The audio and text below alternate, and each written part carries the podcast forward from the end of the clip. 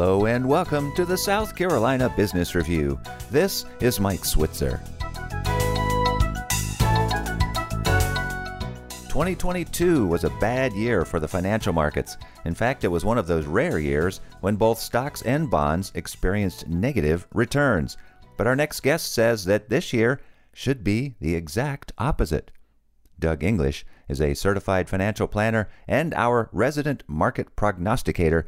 He joins us by phone from his office in Charleston, South Carolina at ACT Advisors. Doug, welcome back to the program. Thank you, Mike. Delighted to be here. All right, and so uh, you think 2023 is going to be a pretty good year. Lay the groundwork for us. When you have a down year in the stock market, going all the way back to the 1950s, the average the following year is about 15%. Every year is different, every rebound's different, but just getting a big down year gives you a pretty good expectation for what might happen next. Now, the thing that uh, a lot of us worry a lot about is the Federal Reserve. And the Federal Reserve has been raising interest rates at a dramatic rate last year that may have caused a lot of the stock market sell off. Sooner or later, they're going to pause. Uh, the market thinks that that might occur in March or May. After the end of rate hikes, going all the way back to 1970s, the market gains on average 10%. But wait, there's more on the stock market. The midterms, right? We, we, we ran and we cast our votes in November of last year. We got past the midterms. And when you get past the midterms, with every single year since 1950, stocks have produced positive returns. Now, what we ended up with after we got past the midterms is a Democratic president with a split Congress. When you look at that arrangement and look at the average return from that combination, it's 15.9% average return. So you see these stacking up for the case I'm making. Finally, my personal favorite is the January trifecta. That's when you get the Santa Claus rally that occurs at the end of December and the beginning couple of days of January.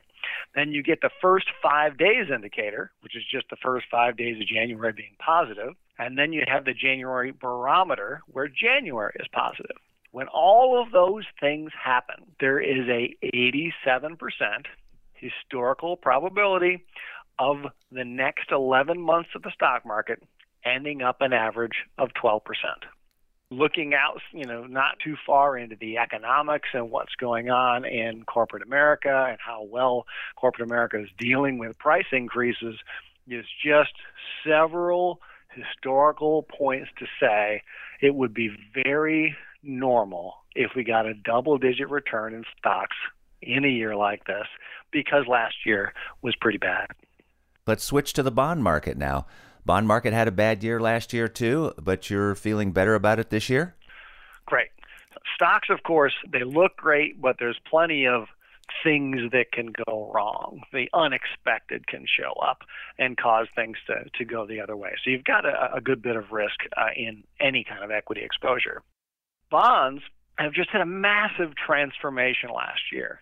As I know you know, Mike, last year was the worst bond market of all time. So huge pullback uh, in that market, you know, and, and that being really distressful for more conservative investors. That's why they invested in bonds in the first place. Well, what's changed now is the yield on the bonds is so much higher. Where it used to be somewhere like one percent last year, yield is more like five percent now. So in that situation with bonds, you can you can get about a five percent yield on on many types of uh, bonds if interest rates continue up, you've got that 5% buffer to protect you. So if rates go up another quarter or another half percent, you still make money in bonds. If rates stay stable, you make about the 5% in bonds. And then if late in the year, situation happens where the Fed says they're going to pause, stop, or even decrease rates, then you're going to make about 10% in bonds. So stocks look great, bonds look great. It looks like a really good year to be an investor in the markets. Well, Doug, as always, thank you so much for your prognostication and thank you again for your time. Thank you, Mike. Doug English is a certified financial planner and he joined us by phone from his office at ACT Advisors in Charleston, South Carolina. Remember, you can hear the show again at our webpage, southcarolinapublicradio.org. And you can find us wherever you find podcasts. With the South Carolina Business Review, this is Mike Switzer.